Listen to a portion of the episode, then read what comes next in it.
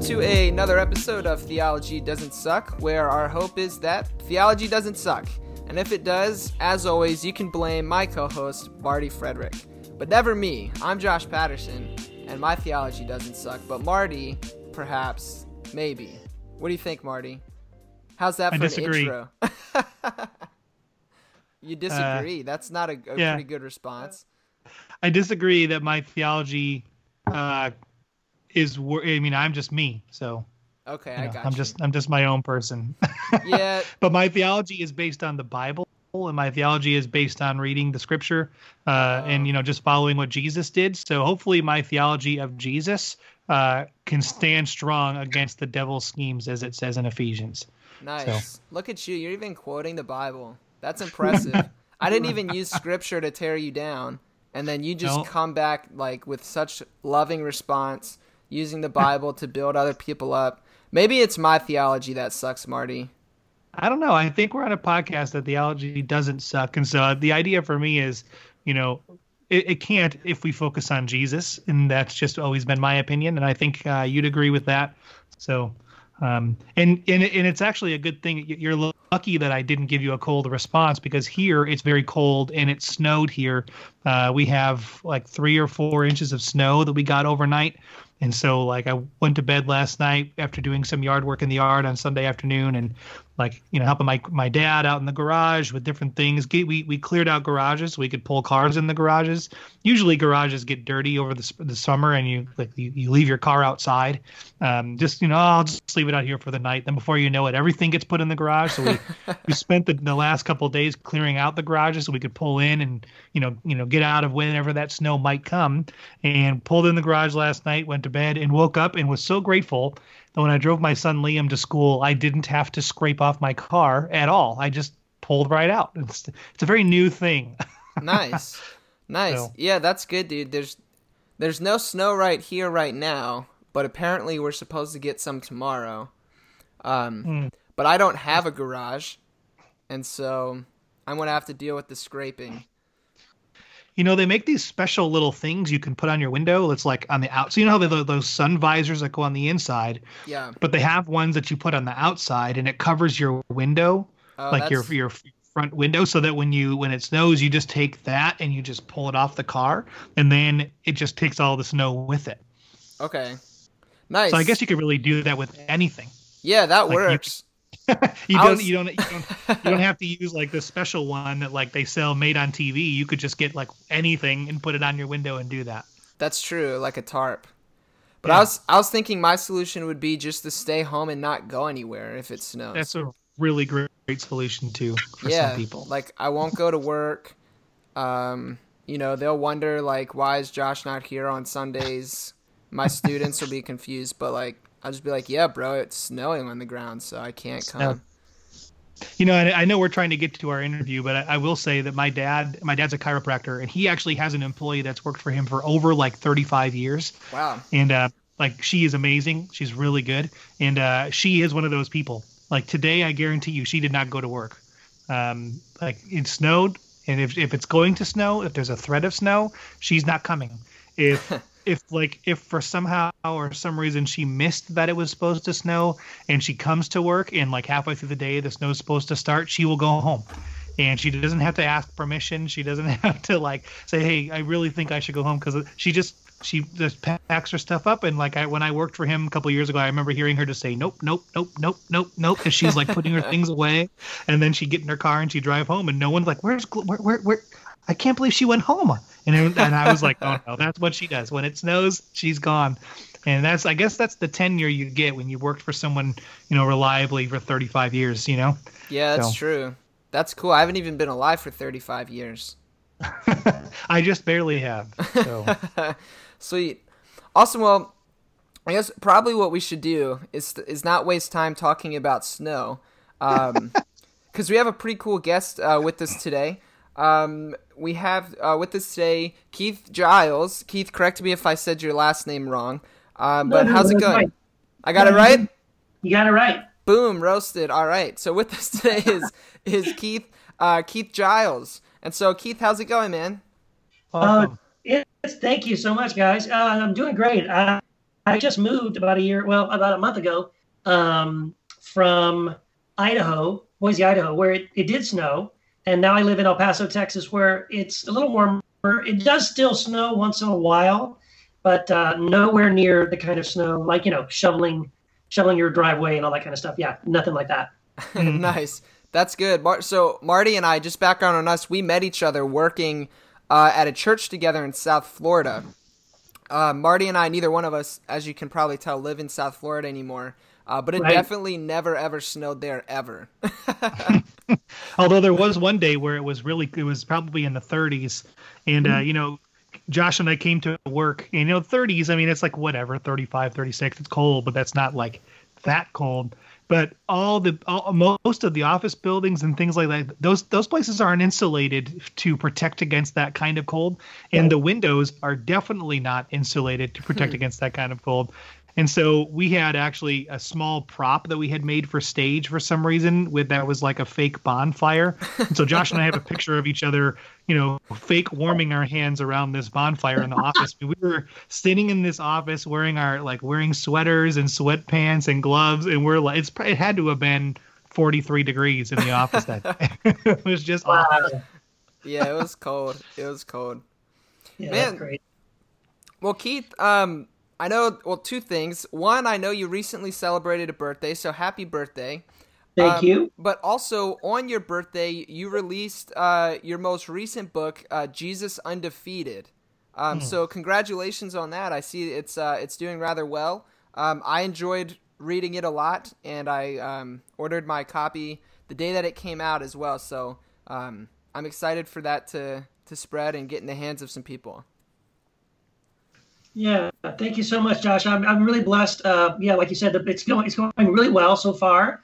Um, you know, it's number one in it in a couple of different categories, and um, and the and the feedback has been amazing. This is what really blesses me, honestly, the most is reading the reviews or getting private messages from people or just people commenting on Facebook about the book um, and how it's helped them, how it's blessed them, how it helps them to um, kind of resolve this sort of problem. The book is about uh, resolving the problem of hell uh, and looking at the three different uh, historically Christian views of hell. There's been three views from the beginning.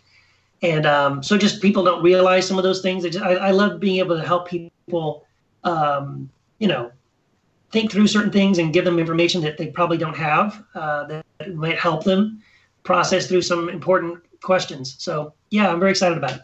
Yeah, awesome, man. We'll um we'll have to uh, well i guess we'll put it this way. If you like us and don't think we're a waste of time perhaps we can have you on again in the future to talk about that book. Um, yeah. because that's not actually what uh, what we have you on to, to talk about today. But uh, before we get to our topic for today we have a a question that we ask everybody who comes on the show. Um, it's super important usually uh, depending on how grumpy Marty is, it depends on whether you know your answer will determine if we can continue the interview or not. Oh wow! Um, so, but and I think Marty's in a pretty good mood today, so hopefully that's a, a good thing. Um, we'll see. We'll see.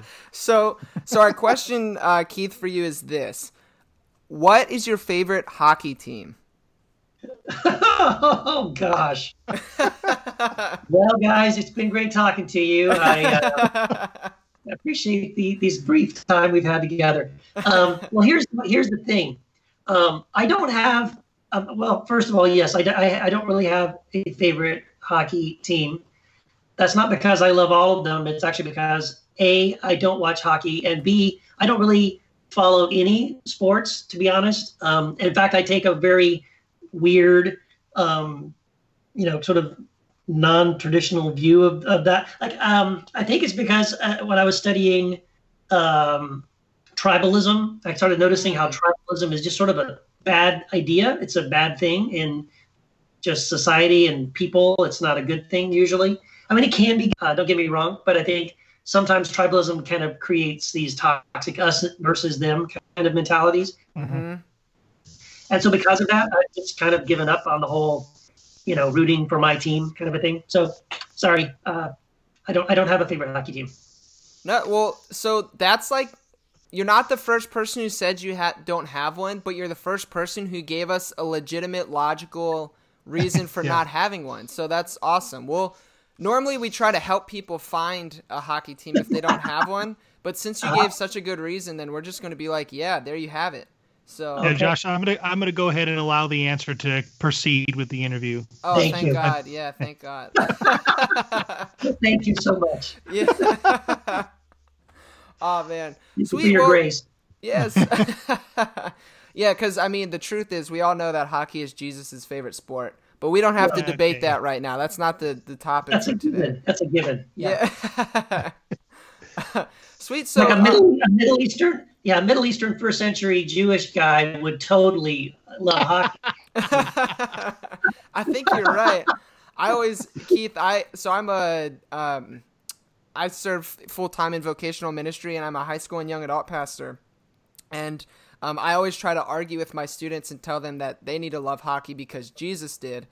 Um, and then I say they're like, "How can you even support that?" And then I say something which is maybe slightly blasphemous, but hopefully people with a good sense of humor can move by it. I was like, "Well, it always talks about Jesus walking on water in Scripture, and uh, basically Jesus was Uh-huh. playing ice hockey. The water was frozen. That's what they're getting at. So Jesus Right. was walking on the water. It just happened to be frozen. Therefore, Jesus played ice hockey. So that's my defense. But often, often it does. They don't buy it. Now, Josh, that is that is what we that is where we would say your theology does suck. That- that- that- yeah, I'd have to agree with that. That's fair. That's fair. That's fair. Um, sweet. Well, uh, Keith, can you just uh, kind of tell us a little bit about yourself, like who you are, uh, maybe a little bit about your faith journey, uh, things like that, just so one, uh, people can get to know you, um, but also to help you know frame the the context for the rest of our conversation as well. Yeah.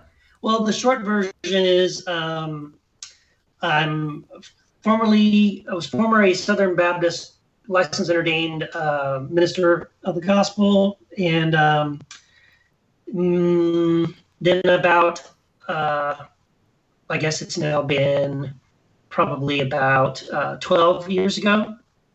Um, kind of walked away from full time ministry. Um, my wife and I started a, a house church where we gave away 100% of the offering to the poor in the community. No one took a salary. He's got a job like anybody else in the real world to support my family. And for 11 years, we were part of this uh, house church that did that. We gave everything away to, to care for the poor in our community. We served families living in a motel in Santa Ana, California. Um, it was really one of the most transformational things I've ever done. Um, but I think as part of that process of kind of outside of denominational um, Christianity, and uh, I always say I sort of left the pulpit to follow Jesus.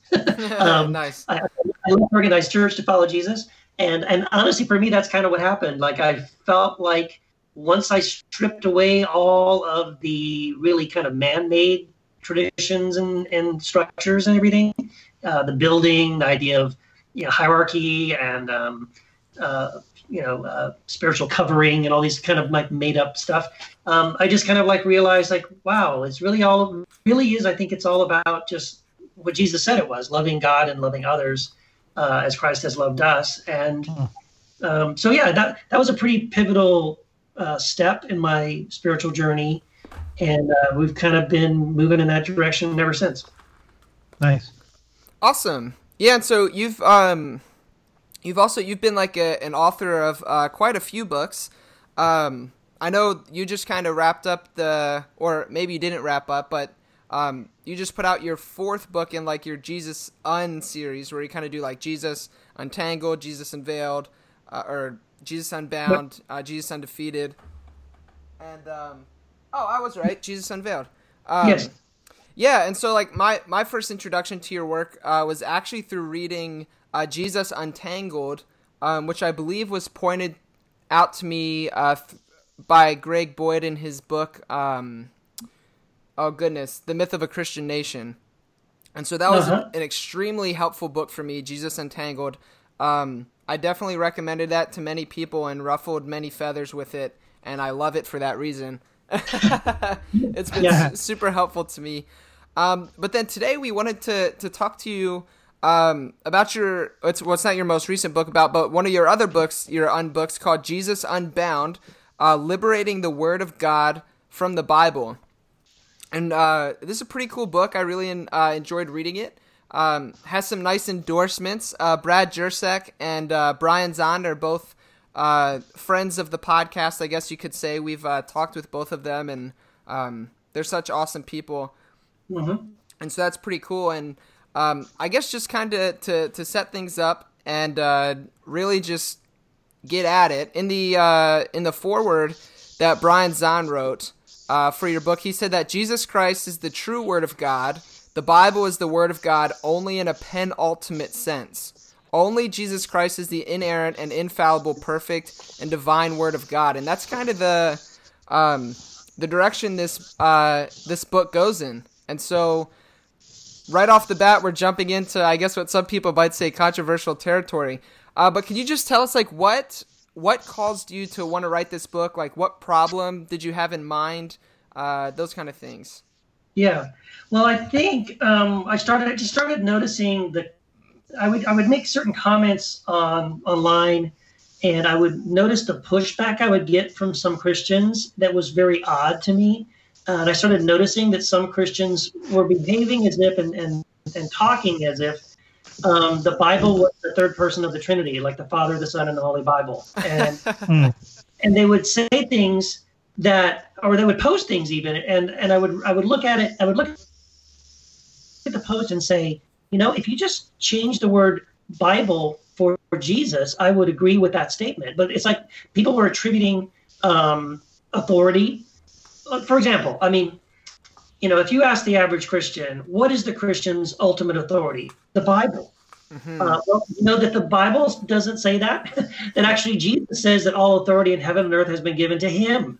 Yeah. Not the book that we wrote about Him, um, and those kinds of things. So I was like, well, I mean, so at first I just thought that was odd, but what I noticed was when anytime I tried to lovingly, just softly, sort of correct that way of thinking, I just got hammered I mean, why are people pushing so hard? Like it feels like I think some people literally are worshiping the Bible. And then I found uh, some people that very openly told me, "Yes, I am worshiping the Bible, and you should too."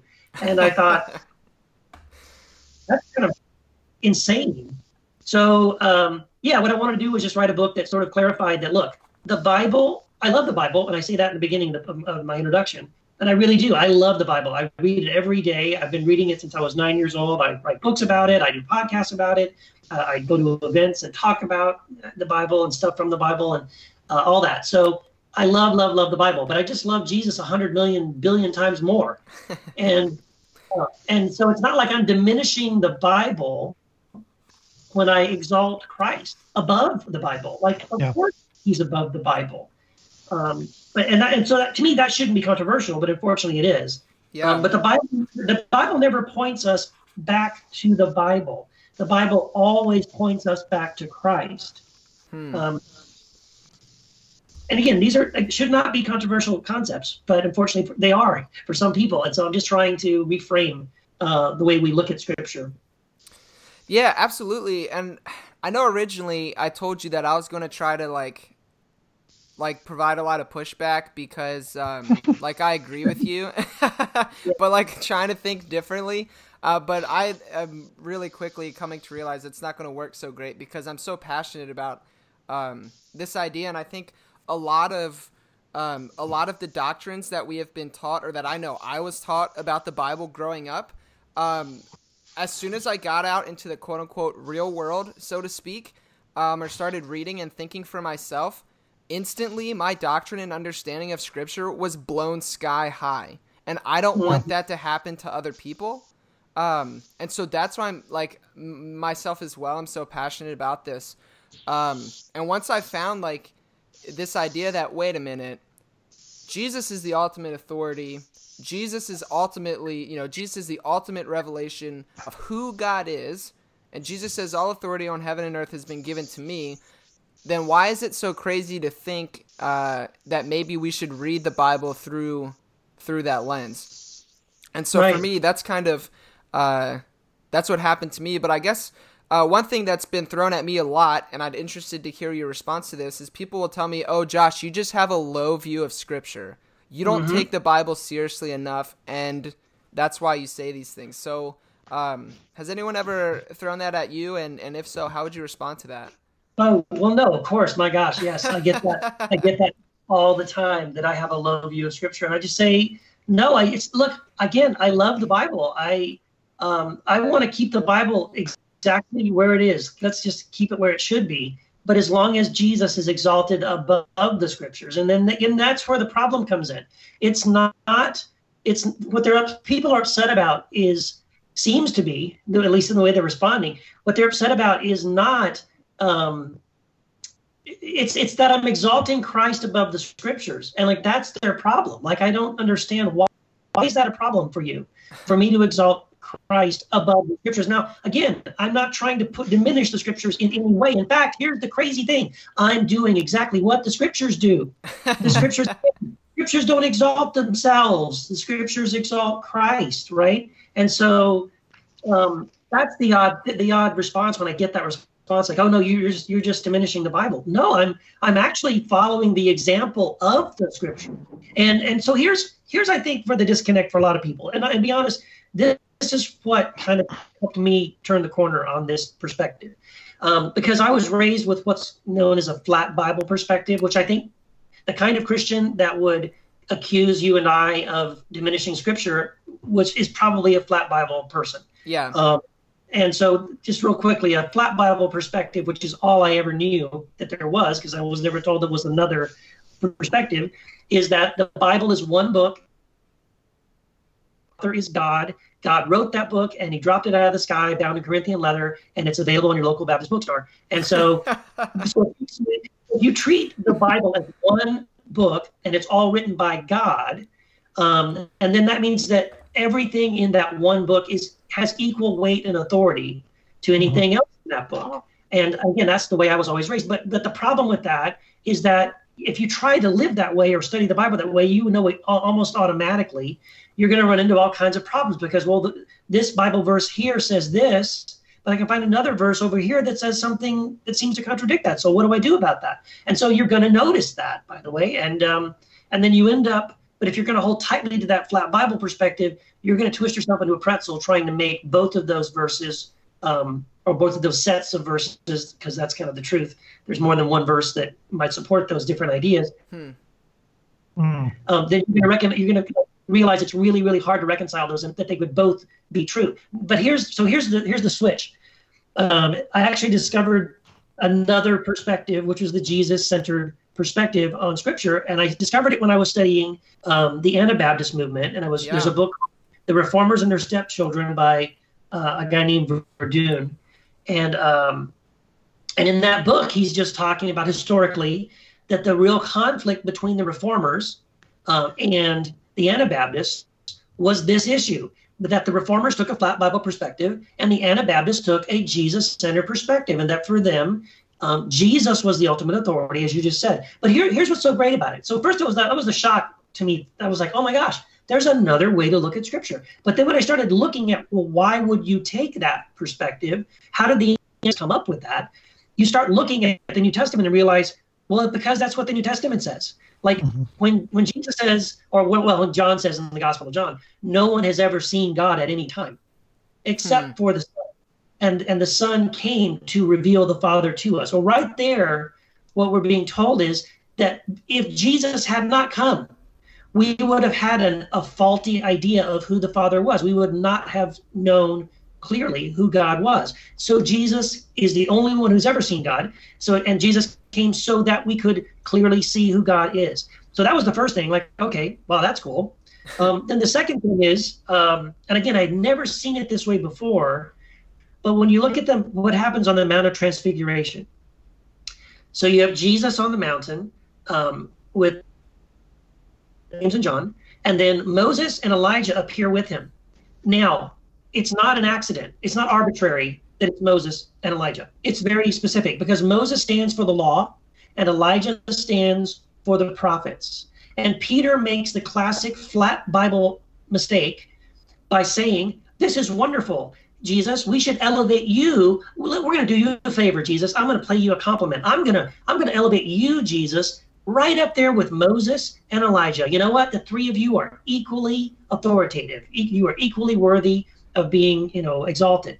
And the Father's response to that is to remove Moses, the law, to remove Elijah, the prophets, to leave only Jesus and say, This is my son, listen to him. And then it's over. That's the end of it. The lesson is over. There's nothing else to learn from this. Um, and so, but when I saw that, I'd never noticed that before. That oh, Moses stands for the law, Elijah stands for the prophet, and then Jesus said, the Father says, "This is my son, listen to him." Oh my gosh! But it's also what what Paul the apostle says. Um, Paul says he, he says, you know, to this day, whenever we read the Old Covenant scriptures, a veil covers our eyes, and the only thing that removes the veil is Christ. So again, what does that tell you? Well, it tells us that if you attempt to read the Bible without looking at it through the lens of Christ, you're going to get it wrong. Hmm. The only way to understand it truly is to first start with Jesus. And if you start with Jesus and he's your starting point, he's your plumb line, uh, he's your filter and your lens, well, now is the only way that the veil is removed and you can clearly understand what it is, what's going on. So again, those those kinds of ideas are repeated all through the New Testament by Jesus, by the Father, by Paul the Apostle, um, and even by later early church fathers. Like this is the way they looked at Scripture, and I think it makes sense. I think, of course, Jesus is our ultimate authority. Um, so every, in other words, every every knee bows to Jesus, including Moses, including Elijah, um, and that that's the really the at least for me that's what resolves a lot of those conflicts and, and confusions that happen uh, when we're trying to read the Bible as a flat Bible. Yeah, absolutely, and that's um that I'm gonna I'll be honest with you. When when I was reading your book the um the veil concept that you pointed out uh, that Paul um, speaks of I believe it's in uh, was it First Corinthians? Uh, I think yeah it's in one of the Corinthians but that concept of uh, having a veil over our eyes when reading the scripture and then Christ is the one that um, kind of takes that away. I had never seen that before, and um, Corinthians is one of my favorite books because I love I love the um, Paul's talk of like uh, resurrection uh, because I'm a huge N.T. Wright fan. So um, you know my understanding of the restoration and redemption of all of creation, you know heaven coming to earth, uh, all of that is expounded so lovely um, in Paul's letters to the Corinthians. And so, like, I don't know why I didn't see it before, but that just further solidified this idea for me that everything has to be read through the lens of Christ. Um, mm. But something interesting happens because I will tell, like, so I have a, a good buddy. Actually, he used to be the the uh, a co-host on this show. Um, he's uh, like super reformed, um, very conservative, like uh, confessionally reformed, like Westminster Confession of Faith, all that kind of stuff. Um, and anytime I would tell him I'm just trying to have a, a Jesus centered hermeneutic or, or read the Bible through the lens of Christ, he would say, Well, you're doing it wrong. Us reformed people do it right. but, right. like, what's the disconnect there? Well, um, I think the disc. I was going to say when you were describing your friend, I thought, oh, he'll hate this book. Oh yeah, um, he will hate this book. uh, because here's the thing. I mean, um, I think when I've had people tell me, "Oh yeah, you, you know, uh, we're reading it through the lens of Christ," I think here's the mistake that often gets made, um, and, the, and the mistake is between, and it's subtle. It can be subtle. Um, it's between the idea of okay, Jesus shows us who the Father is, right? So Jesus says, if you want to know what the Father is like, look at me, right? I only do what I see the Father doing. I only say the words the Father gives me to speak. All right, if you've seen me, you've seen the Father. Uh, Jesus says in Matthew, uh, no one knows the Father except the Son, and to whomever the, the Son chooses to reveal him. So, so the way I understand that, and I think if you're going to take a truly Christ-centered view, you start with Jesus, and you only start with Jesus. Um, this is the, the, whole thing about when Jesus says, "You abide in me, and I will abide in you." And You have to start with that. You have to abide in Christ in such a way that you you truly, truly know Christ, and Christ knows you. It's this this incredible connection you have with Christ. You have to start there. If you start there, and not with theology, not with Calvin, not with other things, start only with Jesus. Then you can you can do what we're talking about. But the problem is that when people, some people, when they hear, when they read that Jesus says, you know, if you've seen me, you've seen the Father. The way they read it is, oh, Jesus is that guy in the Old Testament. And that's the opposite direction to, to, to read that in. So, so in other words, instead of looking first at Jesus and saying, oh, wait a minute, Jesus is a picture of who the Father always was. And, and we didn't see it clearly. We misunderstood. We now need to start with Jesus and then go back and look again at these pictures of God that were bad, that were that were not, you know, weren't, weren't through. They were pre-Christian, uh, you know, before Jesus. We didn't clearly see because none of those people who wrote the Old Testament could clearly see who the Father was until Jesus came. Mm. And so we we can't take the Old Testament ideas of God and say, for example, look in the Old Testament, God tells people to go and slaughter, you know, the Canaanites and to show no mercy when they split open the pregnant belly and they slaughter the children, the toddlers and the babies, and um, and they think, oh yeah, that's Jesus. No, well that's not how that direction that works. We start with Jesus. We know Jesus first, and once you know Jesus, when you go back and read some of those passages, you go, wait a minute, I don't think that's Jesus. I can't see Jesus saying that, or or just even something that doesn't have to be that extreme. Um, when you see Moses saying something like, um, somebody who's born deformed or with a mental illness or something like that um, cannot come to the temple or to, to the tabernacle to worship God because God is too holy to allow anybody who's deformed or sick uh, in his presence. Like, really? Is that how Jesus reacted to people that were sick and deformed? And, um, you know, no. He went, he went to them, right? He embraced them. He loved them. He accepted them. So, so if we look at Jesus, what we see is, well, actually, no, Moses, you're wrong about that. God is not hmm. too good, too holy, um, you know, uh, to embrace people that are born with deformities or uh, or just anything like that. So again, we're we're only way to resolve this is to start with Jesus. Mm-hmm. Hmm. You know, and one of the, one of the things I've always seen and felt like Keith is that um, I don't know that it's necessarily from specific traditions of faith, although I think it tends to be at times. But I think I think for some reason Americans, but I think humans in general, feel the need to come up with a formula and answers to everything that they don't understand. Um, and then when they don't understand it uh, and they can't come up with the formula, they write it off as invalid. so you know when when when they look at something like you know putting Jesus first and putting the scriptures second in their minds if they can't come up with a formulaic reason for that or some sort of like you know okay i'm going to spend all this time and i i mean i can read the scriptures and i can put all this together and i can come up with how this is supposed to be. So like to me that's where a lot of like you know it's it's exactly where like young earth theology has come from where someone has read the scriptures analyzed and said okay based on all the numbers that i added up this is how old the earth ought to be.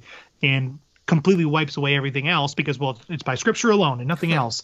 Um, and i think that's been a pretty dangerous thing in christianity over the last oh i don't know hundreds of years. Yeah. um, because it's it's it's placed god within the box of our personal ability to be able to cognitively understand something instead of just saying yeah god is capable of so much more than i could ever possibly understand. Why do i why would i believe that scripture even just looking at the words like why do I personally believe and feel so full of myself that I can read this and come up with an analytical support structure to anything that I read out of this? I mean, really, I mean, to me, there's so much that we miss.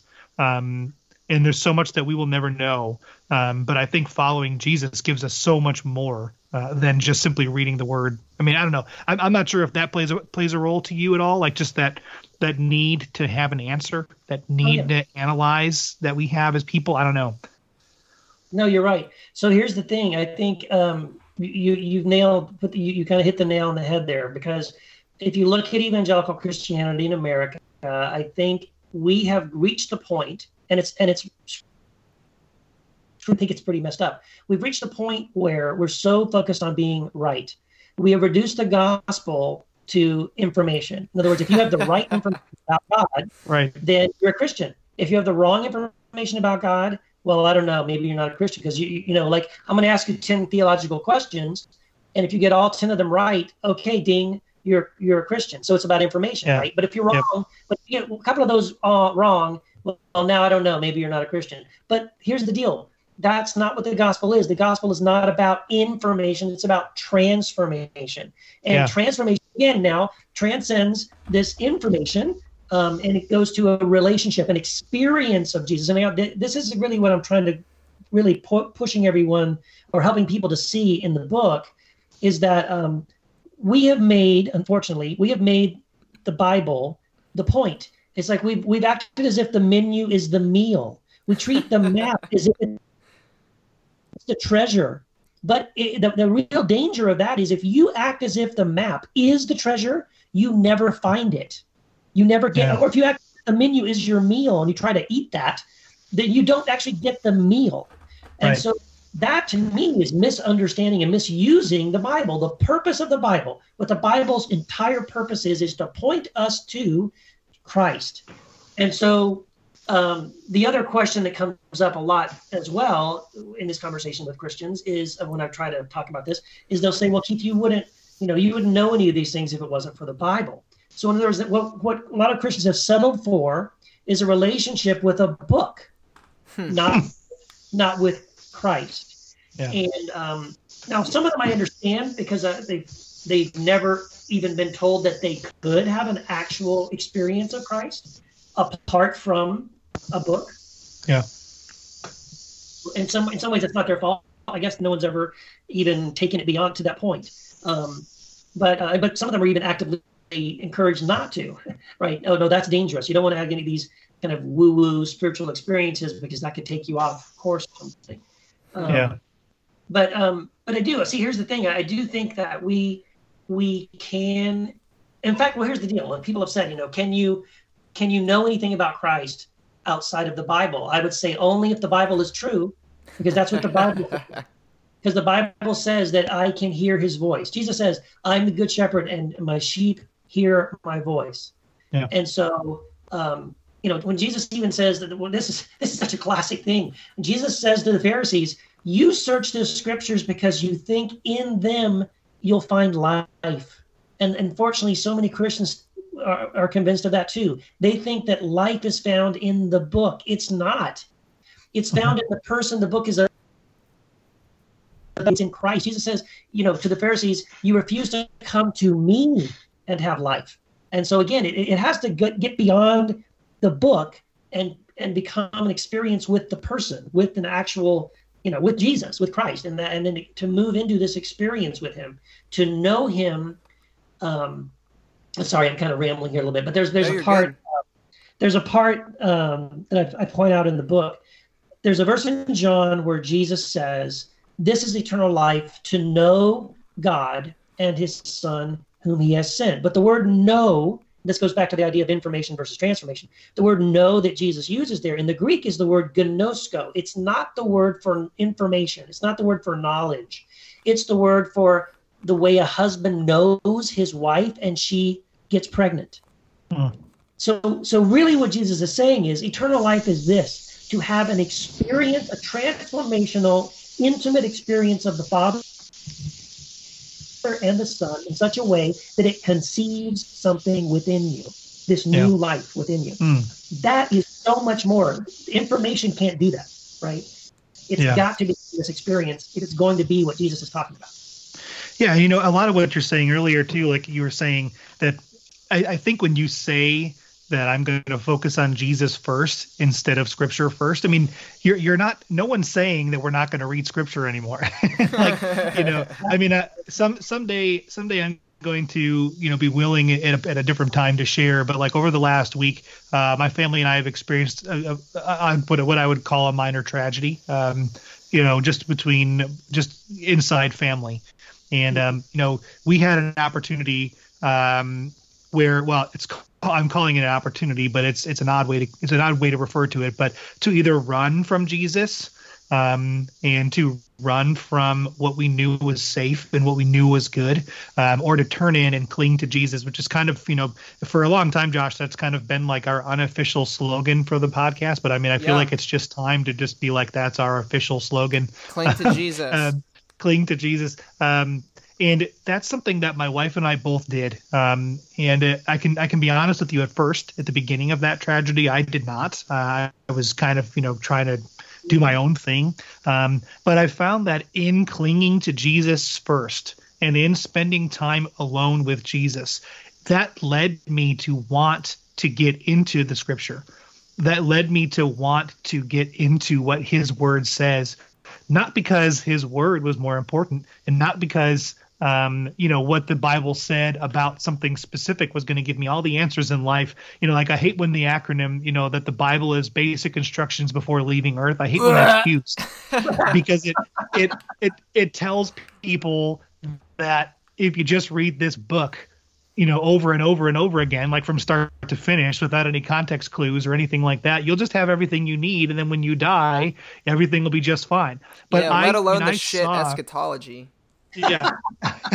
and like to be honest, Keith, you know what I've seen this this past week, I mean, literally from you know probably nine days now, uh, on a micro level, is that clinging to Jesus specifically leads me to the desire for more, and mm-hmm. Jesus then leads me to desire His Word and leads me to desire prayer and communication and conversation. It, Jesus in that that that overwhelming desire leads me to want relationship and communion with those who also want to cling to Jesus. There has been so many people that I have found this week that, you know, who I've seen aren't naturally clinging to Jesus and it's it, I, to use the word repulsive would be would be I think a little too far, but I've literally just wanted to push away from anything that doesn't involve clinging to Jesus first. Yes. Um, and that has been so absolutely transformational for my wife and I in this time of loss, like this time of tragedy. Um, you know, and it's something that, you know, I mean, this is not something like, oh, well, we, we did it for this week and now that we're okay, now we can go back to our old ways of, you know, opening our Bible up and reading, you know, Mark 2. And, uh, and then tomorrow we'll read Mark 3. And then tomorrow we'll read Mark 4 and say a little prayer before and after. Like, right. it's like you said, it's not, it's transformational I mean, it, it transforms and completely turns on your head on on the head. What is? I mean, now I'm rambling, but like, um, I've just everything you're saying, I've seen like specifically this week, and it's not just like, oh, I've kind of seen it. Like I've seen it every moment of every day, in every word that I've read, in every prayer that I've said, in every church service that I've gone to, every sermon, every song. I mean, everything has been completely transformed in my life simply from saying I'm going to cling to Jesus, and whatever that means that I need to do, I'm going to do. And yeah. I don't care what it takes. So, I mean, I just, you know, I think people think that, you know, looking and clinging to Jesus, and when you say that that's what you're going to do, I think that they assume that means that you're writing off Scripture, that you're saying Scripture isn't inerrant, or you're saying that Scripture mm-hmm. is faulty, or you're saying that you no longer believe in the Left Behind series as as the Bible Part well, Two. I don't believe in the Left Behind series. you know, we need to get well, rid of that. but you also mentioned you mentioned the Baptist bookstore earlier, so I ah, thought yeah, I'd bring so that fit up. in. Uh, well done. But I but so for me, I think there's just been so much that people miss in saying when you say cling to Jesus, you're right when you say it's almost as if they've created this other sect of Christianity that puts Jesus as second yeah. instead of and then puts scripture first. Yep. And you know, there's another religion that's done that, and its name is mm-hmm. Mormonism. Uh, and uh, many people would call that a cult. And so why yeah. are we okay with calling that a cult? But within Christianity, if we put Jesus second, that's okay. Yeah. Well, you know what? Thank you for saying that, man. And um, and I am sorry to hear about your your tragedy, but it is I I, I can I mean, I have a similar experience in my own life as well. I mean, the, like about how, um, well, let me let me just say it this way: what blesses me the most, and it, and it's happened to me very consistently, um, is people who have read this book, Jesus Unbound, um, have written to me and to thank me for the book, and what they've said is, Keith, after reading this book, I love the scripture now more than I ever did, but right, right. love Jesus. I love Jesus in a way, and I see Jesus in a way I never saw him before. And that's so. This is what I want people to understand. This is not an anti-Bible book. Yeah. I'm not. No one's going to read this book and at the end of it close it and say, "Forget the Bible." right. No, you're going to read into the Bible because I'm looking for Jesus. I want to. I want to experience more of Him. I want to draw near to Him. But it is. Here's the thing, though. It isn't we don't experience Jesus only through the Bible. Yes, that's one of the ways, but it's also through prayer. It's also through meditation, through silence, or through going through difficult times like you're talking about, where this is real life. and this is where I need that connection with Jesus more than ever because if it's if all I have is is a few verses in a book that was written 2000 years ago I mean yeah. that's that's terrifying like I I need more than that you know mm-hmm. um oh, here's here's something I just want to read a little thing that uh, that is from the book that I did as you were talking this I was reminded of this and and I had to look it up again um and it, I said this let's not forget the word of God speaks to you the Bible is silent the Word of God is within you. The Bible is outside of you. The Word of God will never leave you. Your Bible can be misplaced. The Word of God died for you. The Bible isn't alive. The Word of hmm. God loves you. The Bible does not. The Word of God is a person. His name is Jesus. Get to know him. Mm. And again, that's the message of the Bible. Absolutely. That there's this amazing person called Jesus and he loves you so much and he, he reflects to you in the clearest possible way he's the exact representation of the father of who the father is what the father is like and you need to get to know him and yeah. yes some of that's going to be reading his words from the from the scriptures but it's also going to be an experience of him that transcends the book right mm. mm-hmm. yeah man and i think too like with with the Bible, and like both both of you touched on this, like basically, I think um, that in order to get to this place where we're reading the Bible um, for what the Bible actually says, pointing us to Jesus, Jesus is the ultimate authority, is that we actually have to start taking the Bible on its own terms. I know for me, that's where this idea of reading um, scripture through the lens of Jesus really uh, kicked in for me, and it it brought scripture to life in a way that had it it didn't it wasn't there before. So before, like if we if we come and um, Marty, I might cause some disagreement with you here, but I think I have intuition, Keith, you might um, track with this. But if we bring this idea of inerrancy or infallibility to the scripture, and then try to read it through that lens, I think we're doing something to the Bible that the Bible itself doesn't it doesn't say about itself um, anywhere. Right. And so we're we're setting up this framework, and we're actually, in my mind, that's a lower view of Scripture because you are telling the Bible how it needs to behave. Yeah. Uh, when in reality, once I threw threw those out and said, okay, maybe those aren't quite right, then the Bible came to life, and I saw this inner dialogue of people of God revealing himself to people and people writing about their experience of God in a way that made sense for them in their time and place. I mm-hmm. saw I saw a God that was willing to enter into to conversation and I saw, you know, prophets um, arguing with each other, making a point and then a counterpoint. Like I saw that the Bible is not univocal, it's multivocal. Yes. And I saw that God is telling his story constantly throughout the Bible through his children. And I think that's beautiful. It, it's yeah. that's amazing. God it just, you know, shows God fully identifying with humans in his creation and ultimately working up to the, the full and ultimate revelation of who God is, Christ Jesus himself, right? And yeah. then everything else then has to be read and turned back through that. And in, yes. in my mind, that is an extremely high view of Scripture, but it's also a very high view of Christ. And um, I think we uh, we just did an interview with uh, Matt Bates, who uh, wrote Salvation uh, by Allegiance Alone, and also uh, his new book was Gospel Allegiance, where he's talking about how we get the gospel wrong when we say that the gospel is just justification by faith. Right? The gospel is that Jesus is King, and we if we say Jesus is King, then that means something and I think taking having a high Christology like that, Jesus is king, Jesus is my ultimate authority. You know, I don't seek to uh, follow the Bible. I don't seek to become more biblical. Rather, I'm seeking to follow Christ. I'm seeking to become more Christ-like every day.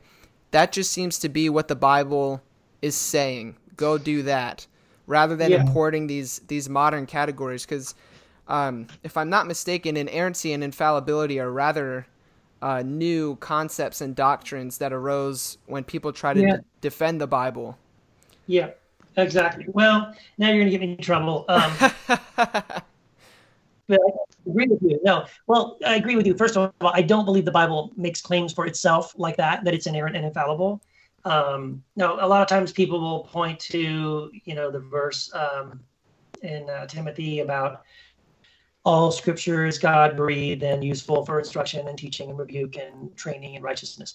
Um, well, the problem with that, pointing to that particular verse, is that in yes, in your English Bible, it says scripture. but if you go to the Greek, the word scripture does not appear in that verse. What that verse actually says in the Greek, it's the it's not the word for scripture, it's the word just a common word, uh, the Greek word graphis for writings. It just means writings. So what the verse actually says is all of the God breathed writings are useful for instruction and teaching and rebuke and training in righteousness. Okay, so now that should beg the question. So what are the God breathed writings? I would say any writing that is useful for instruction and teaching and training in righteousness. Mm-hmm. Um, so, so again, it's I think again we've we've uh, we have English translations, unfortunately, and then we're getting into another into the weeds with some other topics. But the, our English Bibles, unfortunately, are not always translated. Uh, I think without bias, and uh, and usually it is to support some of these kind of constructs we've added later. So, yeah. Uh, what I think we've come up, what I've come up with is, again, you don't have to agree with me on this, but this is kind of where I'm at right now. Um, either, I think we either believe that the Bible is the book that God wrote and we helped. Mm. The Bible is a book that we wrote, and sometimes God helped. And um, and I, I kind of tend to fall on the that second part. I think the Bible is a book that we wrote about God, and I think that's fairly easy to prove that hmm. we wrote it, that we wrote about God. Now that doesn't mean it's not useful. Doesn't mean it's not helpful. Doesn't yeah. mean it's not beautiful. and doesn't even mean it's not inspired. Um, mm-hmm. But I think your the definition of inspiration um, needs to needs to be modified a tiny bit. Like for me, inspiration. Do I have time? Yeah, are we, are we're we getting good. close to? Oh yeah, yeah no, we're we're, we're on your time, Keith. So we'll, I can talk forever. That's my problem. We're on your time here. Okay. GST, Giles well, Standard Time. That's right. So okay, so so here's how I I think to me this is a more helpful way to think about the concept of to say that something is inspired. Okay. And this is a real example. So I'm driving down the road, I'm listening to the radio, not even Christian radio, just some regular radio station, and a song comes on, and the words of that song, it's like just nail me, right? It hits my heart, my mind. I feel like, oh my gosh, God is speaking to me through the words of this song in such a powerful, profound, beautiful way. And you know it's it's answering a question that I have. It's resolving a struggle that I have. It's bring, bringing insight to me in a way that, like, oh my gosh, thank you, God. This was exactly what I needed. This is beautiful. And I get to your house and I tell you that experience. Like, oh my gosh, I was driving in the in the car and I turned on the radio, and this song came on. And oh my gosh, the, these words kind of spoke to me, and it is exactly what I've been praying about and struggling with. And and I, what I mean when I say that that is inspired, what I mean I mean to say that, that I believe the creator of the universe used the words of that song in that moment to communicate a powerful, profound, and necessary transformational truth into my life that I needed in that exact moment. That's what I mean. Now, if your response to me would be to say, "Well, Keith, are you saying? Wait a minute. Are you saying that God wrote that song?" No, God didn't write the song. Oh, so is that song infallible? Is that song inerrant? No, what are you even talking about? That is, those questions have nothing to do with what I'm telling you, right? you understand the creator of the universe used those words in that moment to speak to me a powerful, transformative, transformative, profound truth in my life in that moment. And I, I'm telling you, it was from God. That was a God thing that just happened. That is inspiration.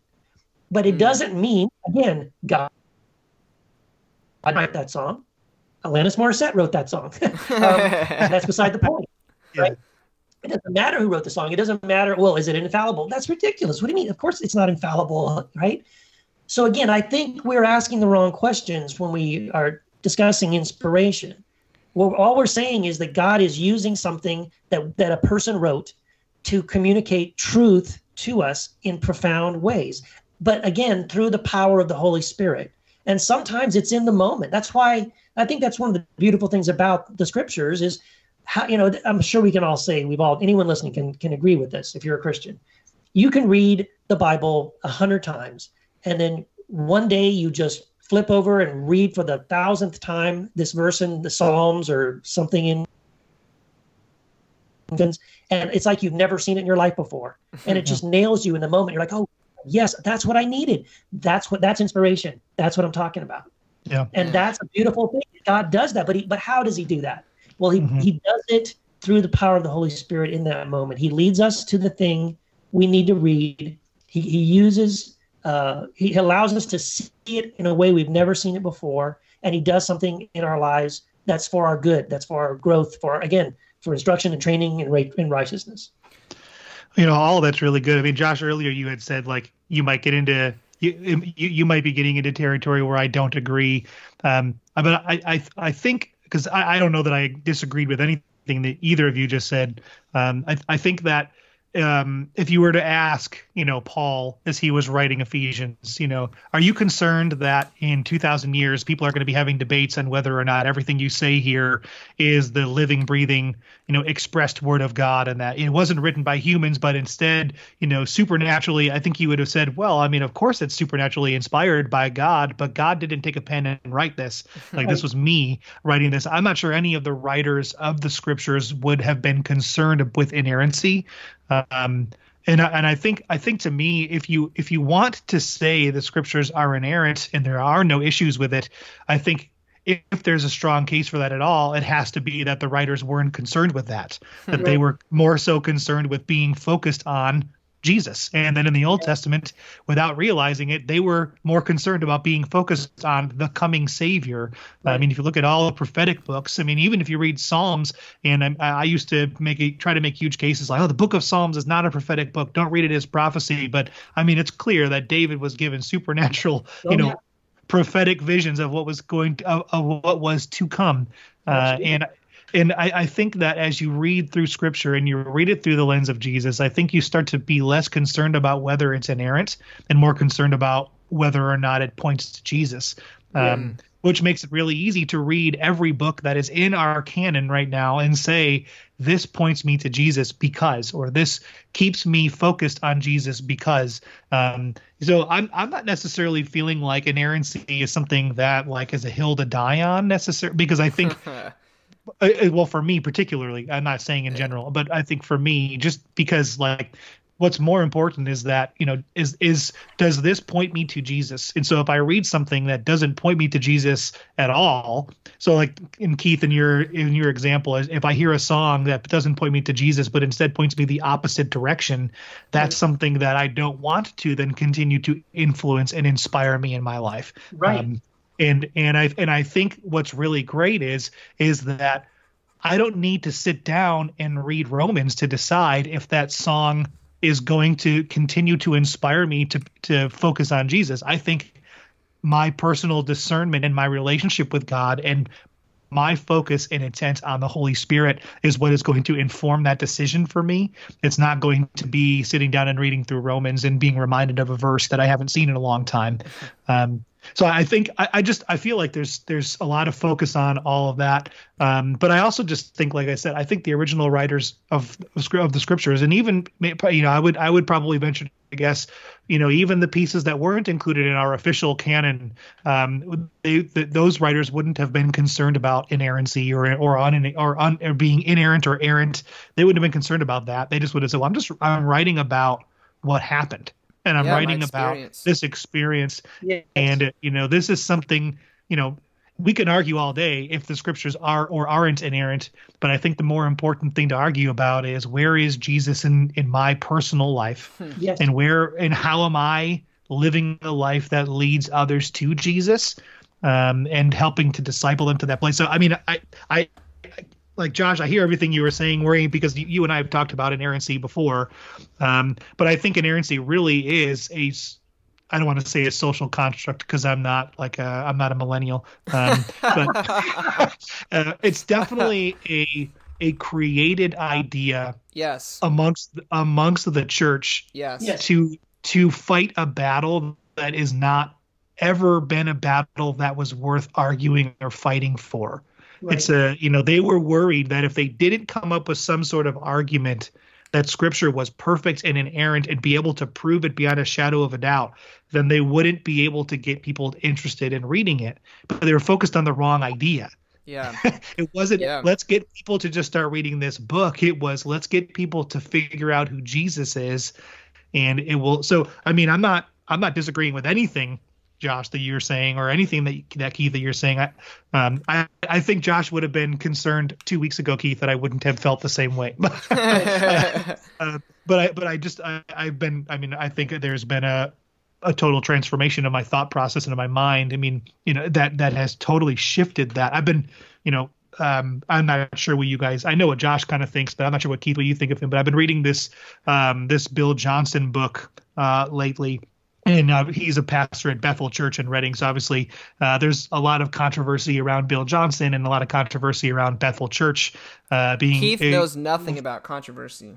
Oh no, no. and, and and one of the things that he'll say is he would say um, exactly the same thing we are all saying right now uh, when it comes to focusing on Jesus, but I think he would also include in there the Holy Spirit and Yes. your and your your experience with the Holy Spirit. And I was just reading this morning. He said uh, something something to the effect of so many people with their analytical minds want to be able to analyze and structure and put together this perfect little picture inside this perfect box uh, of who God is and how they can put that together. But any experience that they have with the Holy Spirit, they want to push cast that aside as something that is dangerous or worrisome. Or I, I I can't look at that because you know this isn't something that I can put into a picture that I can regularly go back to and read over and over and over again.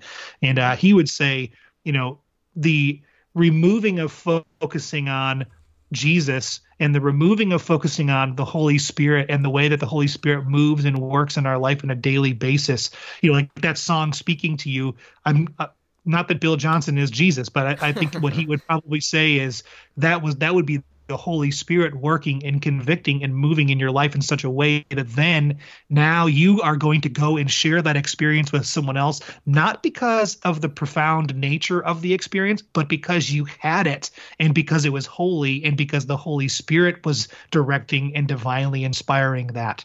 More so, I, that's essentially what the writers of Scripture did. They saw that that was so moving and so inspiring and so overwhelming to them that they had no other option in their own minds but to write down and share this with as many people as they possibly could. I mean, to me, inerrancy is, I mean, it's kind of a moot point at this point. Yep. Well, no, you're exactly right, and I think again, this is part of the thing. Going back, we I think we touched on this earlier. We love formulas. Human, Yeah. just human beings love formulas. Yeah. Give me a formula. But the Yeah. problem with formulas is, if I have a formula, I don't need God. Yeah. and god god completely i think actively aggressively resists that on purpose because he Yeah. knows that we we tend to lean towards a formula but he wants a relationship. And a relationship is every moment of every day going okay god well, good morning and what are we doing today? And i'm going to lean on you today. And i'm in, and the only way that works then is again if i'm abiding in christ daily and i'm being led by the holy spirit. And this is what again what i'm talking about in my book is that if i'm going to be true to what the scriptures tell me what the scriptures tell me is that I can be filled with the Spirit, led by the Spirit, hear the voice of the Good Shepherd, and ha- have a day a constant relationship where I'm depending upon the Holy Spirit, not the Bible, Mm. but on the Holy Spirit. Now, again, that makes people nervous. Um, Mhm. But but here's here's the thing I would just hold up. Uh, I mean, I think I mentioned this in the book as well, because because again, we we take our safety in. Well, th- there's this book, right? And so let's this book that that's it's all written down. It's we can study it. We can you know we can break it apart. We can make charts and graphs and all this stuff. Okay, great. Um, and we think that if we do that, we won't get it wrong. But I'm here to tell you that for 2,000 years uh, or more, we have followed that book and we have gotten it wrong. Yeah. So it's not. But but I'll, but I'll be honest. I'll be fair as well. If you if you're if you decide, well, okay, I'm gonna I'm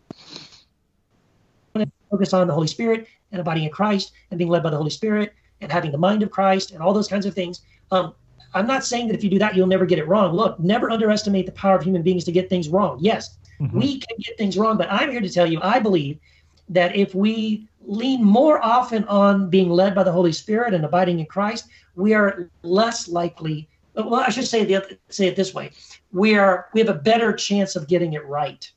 Yeah. And and I, I, have, I fear that sometimes um, our our desire to cling so tightly to what God was doing 2,000 years ago prevents us from seeing what the Holy Spirit wants to do right now. Mm. Amen to that. Yeah. Yeah. No, I think, man, I think you're exactly right. And this, um, this conversation has been so great. And I think, uh, there's two, there's two questions, um, that, that I have, uh, from listeners that I thought, um, I could throw your way, Keith, um, to, to see what you think. The first one, um, is so basically if things in the the Bible can be wrong, um, and they have to be interpreted through the lens of Jesus, then why can we trust our Bibles? Is the Bible now just it's not trustworthy? We can't know anything because everything in there is now, you know, who even knows if it's true? That kind of thing. That's that's the question they're getting at. Mm-hmm. Well, that's a good question. Again, I think, um, well, there's that's a that's a kind of a nuanced thing, isn't it? Um, yeah I, so let me let me just say this, and I take time in the in in the book in Jesus Unbound to to address at least this part of it that the Gospels are extremely reliable. Yeah. We have ex- all kinds of reason to trust that historically that there was a guy named Jesus of Nazareth who actually existed, who walked this earth, who said the things that he said in the Sermon on the Mount, um, who was crucified on a Roman cross, who was who, who did rise from the dead three days later, um, who had disciples that went to their death because they were convinced that he was alive and that he was the Messiah. And so um, I think we can have great, great confidence in that at bare minimum. And so again, if our goal is to start with Christ, then we can trust that the Christ we're trusting in um, is trustworthy, and that what we know about him and the, and the, words that he spoke and all those kinds of things are trustworthy. Mm. Again, when we, as we were saying, if you start with Christ and now you go back and read back into the Old Testament, you're going to read some things that are going to be remarkably Christ-like, and you're going to go, "Oh my gosh, that wow, this person like David, Psalms 22 as an example, like oh my gosh, uh, that is a, such a beautiful picture of Jesus there, or in Isaiah, or you know different places." But at the same time, yes, sometimes you're going to read something that you go, "Know what? This person." had a, was not seeing through the, their the, in other words the veil was covering their eyes yeah they couldn't see who god really was they were filtering their ideas of god through their culture their ideas of what a god was and how to worship a god you know very primitive cultures and that kind of a thing and so yes sometimes they may not have gotten it exactly right but luckily we have jesus to help us see clearly so um i don't um I think again, it is a shift in perspective, yes um, the funny thing is actually uh, a lot of Jewish people, a lot of Hebrew uh, rabbis, they understand that their own scriptures are dialogues. They are conversations. That yeah. there are disagreements. Hosea and Isaiah disagree with Moses about animal sacrifice, for example, and they're they're comfortable with that. That's not a problem for them.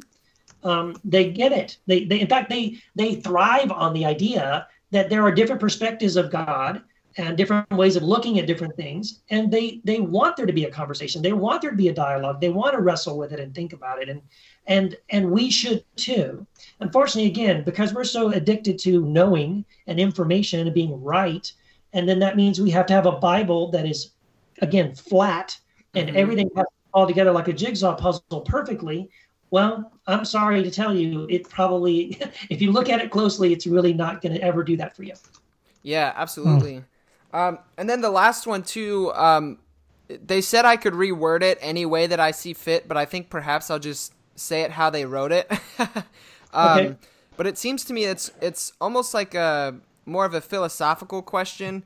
Um, and I think also too, uh, and you'll pick up on this. I think there's some um, like presuppositions being made. Like you can kind of see um, where the question is coming from, like out of what understanding. Uh, but this is from one of our listeners named Rachel. Uh, Rachel's actually a really good friend of mine. She's awesome. Um, and so here's here's the question that she asks. She says, "How would you respond to someone who said that your view on how to interpret Scripture makes too little of God and too much of man, meaning?" That the idea that we can understand the thoughts or purposes of God is a fundamentally flawed concept on which you seem, uh, which your premise is seemingly hung. Uh, we should trust God to be big enough God to get in what He wanted to into the Bible. Mm-hmm. Well, I don't. I don't disagree with that. I I think God. Um, I mean, it's not as if we're missing something and there was something we didn't have. I mean, Jesus, I think again, did complete the picture mm-hmm. that just hadn't come. In other words, like I happen to believe that Jesus coming made a difference. Yeah. In other words, we it was necessary for him to come, and if he didn't, we would be um, confused. We would have some darkness. We wouldn't clearly clearly see who the Father was, right? And so, um, so I think God did do what He wanted to do, and I think Jesus is what He wanted to say. Um, but at the same time, I, I, can't I can't take credit at this. This is actually a friend of mine. His name is Gabriel Gordon. Um, he also does a I think he does a podcast called Misfit Theology. Okay. And he and I were talking about the same topic, and he had a great comment. I mean, a great a great um, uh, realization, I guess. Or he said, you know, Keith, if I wanted to know something about Abraham Lincoln, for example, he's dead. So the only way I could about Abraham Lincoln would be to just read maybe books about other people wrote. Maybe I could find a book of like someone published some of his journals or diaries. I could read his write his own writing. Um, I could read history, like you know, in certain situations, Abraham Lincoln said this or did that, and that's the only way I'm ever going to know Abraham Lincoln because he's dead. But is Jesus dead? I mean, if Jesus is like Abraham Lincoln, then the only way I'll ever know anything about him is to read this book, right? so, are we denying the resurrection if that's the way we approach Jesus? Yeah. Um, I, and I think he's that's so right. Like, and we've got to get away from this idea of like the book has all the answers. The book is the only way to know something. I mean, again, I'm grateful that we have these the scriptures. I, I am so grateful for them, um, but they only can take us so far. And um, so again, I'm not exalting the wisdom of man at all. Like it, it's it has nothing to do. In fact, it, it, anything I know about Christ, honestly, is in of the wisdom of man. Right? And again, I think it's something like when Paul says, "This is something that transcends knowledge. It goes beyond knowledge." Um, it's only something that with the with it's only through the Holy Spirit that we could ever hope to truly know God and to really understand uh, who He is. Which again goes back to this abiding, um, which is a spiritual thing. It's not a it's not study, it's not information. Mm-hmm. So the question or not, but I mean, I, that's that would be kind of how I would initially respond to that kind of thought. That's a good. That's a good answer. yeah, I think so. I mean, I think, and I think really too, it just fundamentally comes down to how we're looking at scripture. If you presuppose that the Bible is this inerrant book dropped out of heaven by God, which by the way, verbal inspiration, Keith, correct me if I'm wrong, but this idea that God whispered in Paul's ear and then he wrote it down verbatim, the church has never taught that about what right. it means for the Bible to be inspired. Muslims right. teach that about the Quran and Mormons mm-hmm. teach that about the Book of Mormon, but Christians has, have never spoken of the Bible that way. And so if we presuppose that then these kind of questions like, oh well, isn't um, the stuff in there, you know, it's it's perfect because it's all inspired by God. How can you pit them against each other? Say, well, God is working with and through His children, and Jesus is the ultimate revelation. So again, we had a like a like a like a foggy mirror where we couldn't or a window rather where we're like looking outside and perhaps we can make out like a little rose bush or something but then once we start to, you know, get up to that window and start wiping it off and clearing it out, we can see the whole picture. And I think Jesus is the one that cleans that mirror off for us. And like because yeah. Jesus hadn't been revealed yet, um, the people who are writing pre-Jesus or, or pre-Christian, uh, as you say, I, I kind of like that phrase. Um, they their window was still kind of fogged up and, and messy because they didn't have the ultimate revelation yet. So it's not that they were necessarily 100% wrong, it's just they didn't have the whole picture, and so they were mm-hmm. articulating their understanding with what they already had. Do you think that's a fair way to put it? No, no, dude, I, that's exactly right. And I would also challenge Christians who may be listening to what we're saying and, and struggling with some of what we're saying. I would ask you this question. If I were to sneak into your house tonight when you were asleep and take out every Bible out of your house, you woke up the next morning, could you still hear God? Mm. Would you would God still be able to speak to you? And would you still be able to hear God? And gosh, I hope the answer is yes. Um, yeah. But but I but but I'm going to tell you, I I've asked Christians that question, and I've had some Christians with a straight face tell me, that they couldn't. They, that God has never spoken to them, that they've never had an experience like that of God speaking to them or revealing something to them, or and that is shocking to me. It's just it's sad. It's disappointing, and I think if that is where you're at, if you could honestly say, yeah, Keith, I've never, I've never had an experience of God outside of uh, the scriptures. Um, I would encourage you to keep searching, keep hmm. going, because what the yeah. scriptures encourage you is that you can and you should. Um, that's the intent.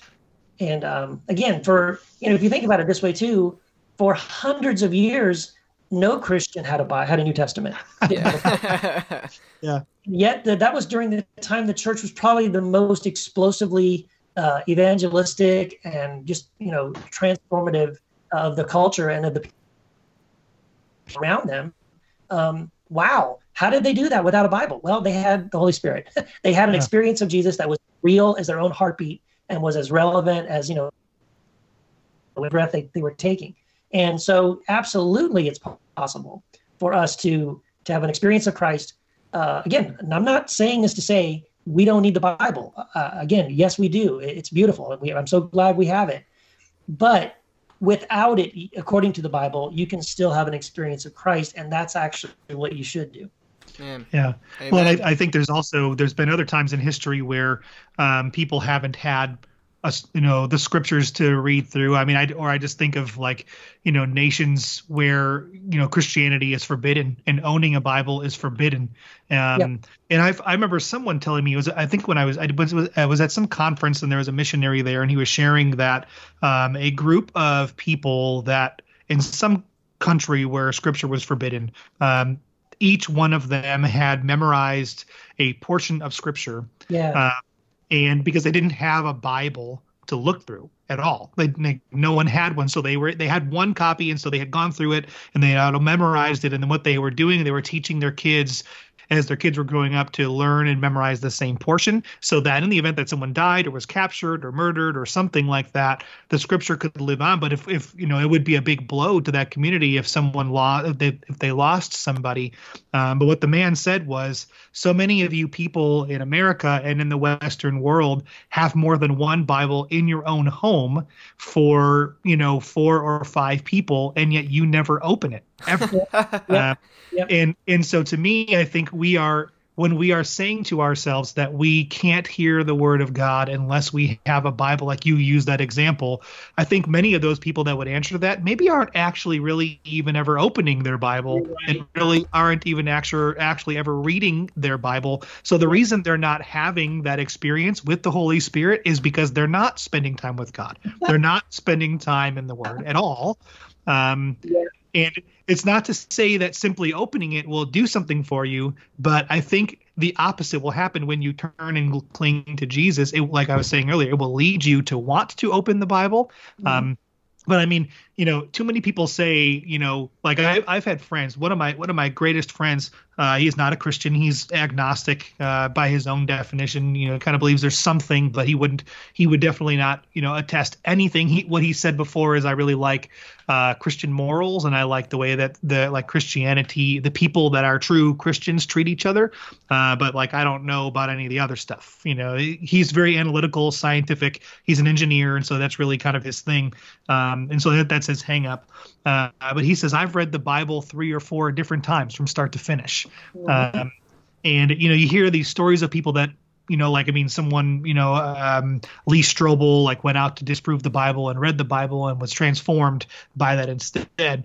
You know, but then here's my in the other case, my friend who's read it multiple times with an analytical mind, his mind isn't open to understanding what Jesus is saying in there and how Jesus is pointing towards that. And so I think that you know the, the scriptures are extremely powerful and very beneficial for all of us in so many ways but i think we have to be in a place where we are willing to listen and hear what god wants to say to us through those scriptures right. no more than we are willing to say god spoke to me through the letter that came in the mail today or god spoke to me uh, through that phone call with my coworker that i just had mm-hmm. um, or whatever you know it, it's not I'm not saying that the scriptures are as low as you know, you know, some you know Jay Z song that you hear on the radio. but? But I think, but I think I think the words that we read and the way that we interpret them all all completely are contingent on what our lens is we are reading them through like josh is saying. So if our yeah. lens is we are reading them through a scientific place we can read about the resurrection over and over and over again and never see the the the absolute holy spirit divine power that interceded in that spot. Right. But if we are reading that from a from a position of wanting relationship with Jesus, I, I think we see it differently. So. Oh yeah, of course. Yeah, I I, I, t- I totally agree with you, and I think um, if you just read it as a book or as a textbook, you're not going to get um, the same thing from it if you're reading it uh, again through the lens of Christ or through, through the Holy Spirit. And and I also agree with you what you said. I, I think you're exactly right. Um, I think a lot of people that I end up debating about this kind of issue, to be honest, they're very biblical, uh, biblically illiterate. Like they really don't read the Bible, and yeah. that's part of the problem. Um, but I also I was thinking of the quote, uh, and I, I, I, quote this in the book. Uh, it's from Harper Lee, and it's from the book To Kill a Convert. And she said, "Sometimes the Bible in the hands of one man is worse than a whiskey bottle in the hands of another." Right. Um, that made me think of that when you were saying, like, yeah, I mean, again, because the Bible itself, it's not a magic book. It's not like you just open it and ding, things happen. That's not what we're, that's not what it, how it works. Right. But but it can point you to someone who has a transformative power that can transform your life. That mm-hmm. can know God in a in a very powerful way. And so again, that's yeah. that's hope is I want people to discover that that is really how we should approach the scripture. It's a menu pointing us to a meal. It's a map pointing us to a treasure that we are intended to know and experience. Yeah, I'll just say this one last thing, Josh, before we finish up. This is something that I just thought of right now. Um, you know, as as my wife and I've been working through this, and I've been reading through Ephesians, it's kind of where I've just been, and just really what has helped. And there was a portion of Ephesians that I had underlined months ago that didn't have any application whatsoever uh, to my moment and to kind of what I'm doing. Um, but where the pen had bled through to the other side of the page, really did apply. And the underline wasn't even like faded or kind of not really there, but it was very clear. Uh, and it wasn't like I had to kind of make, you know, I had to kind of like jump and make a leap to like say, oh well, if I if I just read the rest of that sentence, even though it's not really underlined, that'll kind of give me more. Like it was very clearly divinely inspired that the pen had bled through to this other page. Um, to to have to just to really speak into what God needed me to do in this moment right now. Now, that's where like you're talking about where the word comes alive in us instead of it being this thing where you know i read the words that were on the page and the underlines that i had before didn't make any sense i mean it didn't matter to what was going on right now at all but what was underlined on the other side and i never would have noticed it if I hadn't been looking in, in the word and open and my heart ready and willing to receive what God wanted to show me in that moment. So just there's ways that I think that God uses the scriptures in different ways to inspire us, but I don't necessarily think it's always just the, you know, the Southern Baptist Convention approved way that that John MacArthur tells us is we the way we ought to read the Bible, uh, and the little study note on the bottom. so, Man, no, that's so good. I and if if I'm allowed to have a turn, I want to share a story with you real quick, Keith. That I think you'll. of course, I, you are. I, come on, man. Yeah, I'm. What? Go for it. I have a story. I don't normally share this much, Keith. That that's that's why he's saying that. A lot of times I don't really. Sometimes I do, but I'm. I don't know. I've I've been silent as of late. Not this week. No, it's so. all good. It's it's all good. I think conversation's great, and um, I just you know Keith again. Thank you so much for your time. It's been awesome. Um, but a story that I think you might find interesting, um, especially when you were talking about this idea of reading your Bible, not reading your Bible. Uh, I have a very good friend of mine. Um, I'll leave their name out of it just uh, for now, uh, but they um, have a doctorate. They have a PhD in Old Testament studies. Uh, they were um, ordained within the Baptist Church. Um, was a Baptist pastor for many many years. Um, they grew up in a more uh, reformed kind of tradition. Um, although now they wouldn't uh, use that label for themselves. However, uh, recently, uh, within the last year, they made a move across the country and took a position um, at a Presbyterian church. And uh, I don't know how much you know about the Presbyterians, but like you have to be ordained within their system through the presbytery. Um, right. And so they put you through all this testing. And uh, my friend ended up failing their test. Um, Wow. Mainly because uh, he denied a historical Adam and Eve. Um, he just said that's not what Genesis is trying to communicate. Um, Right. Now, again, he's an Old Testament expert. Like, this guy's brilliant. Uh, But when he talked to his buddy, who is a professor at Westminster Theological Seminary, he told Jace, Oh, I just said my friend's name. Dang it. He told You said his name. Whatever. All right. No one knows who he is. He, they told my friend. Actually, that's not true because there's going to be an episode that comes out before this with him on it. Anyway, They want to cut it. yeah, we might want to cut that part. But they told my friend that the reason he cannot be ordained in that church is because he's not going to stop reading his Bible. Oh wow. That's what a professor from Westminster Theological Seminary told him. He said, Wow. You will never be able to be ordained there because you read your Bible.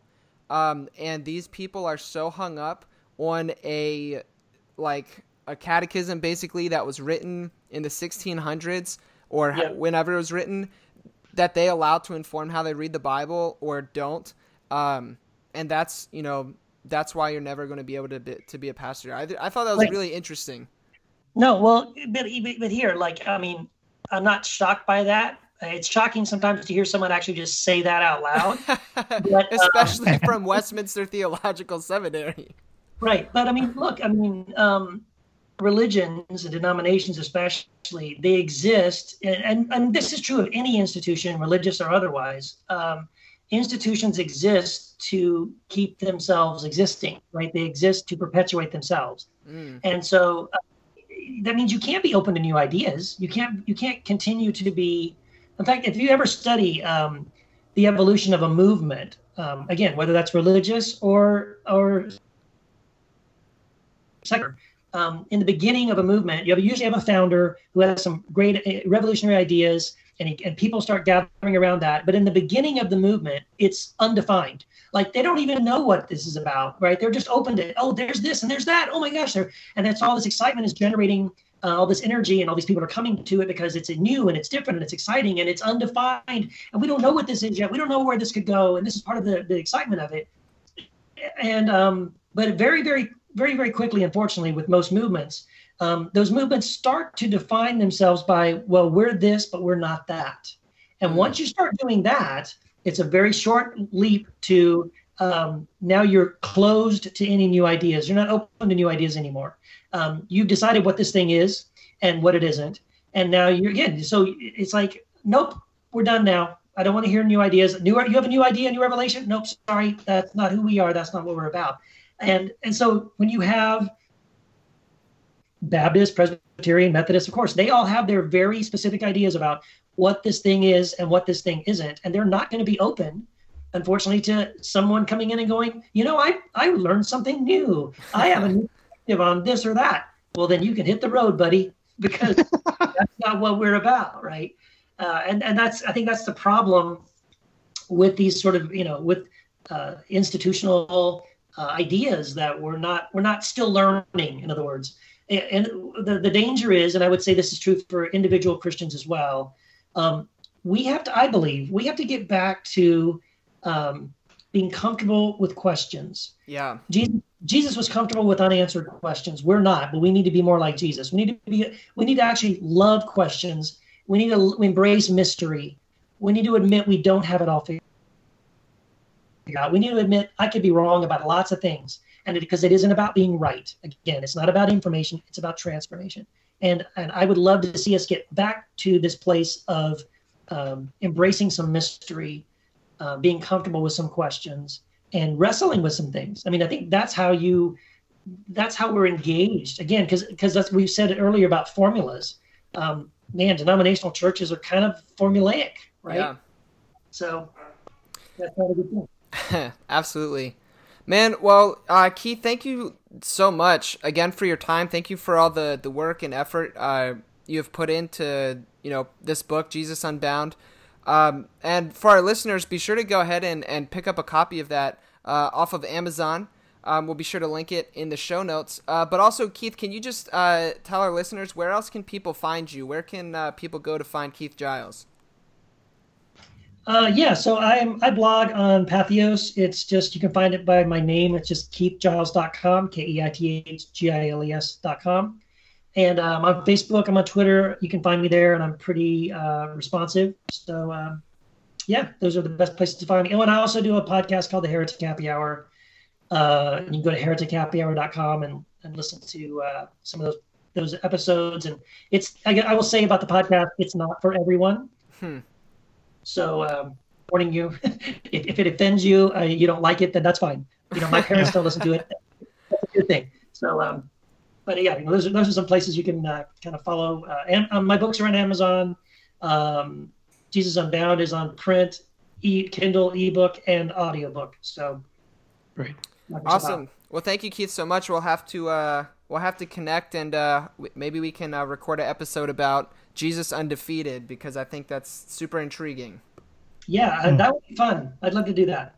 All right, man. Well, uh, thank you again so much for your time, and uh, listeners, as far as you guys go, uh, thanks for hanging out with us today.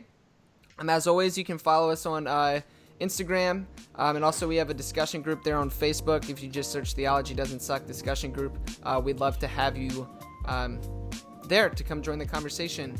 And uh, as always, go Caps. Go Blackhawks, but also recognizing that sports are a construct and we don't need to worry about them. Peace and love, guys.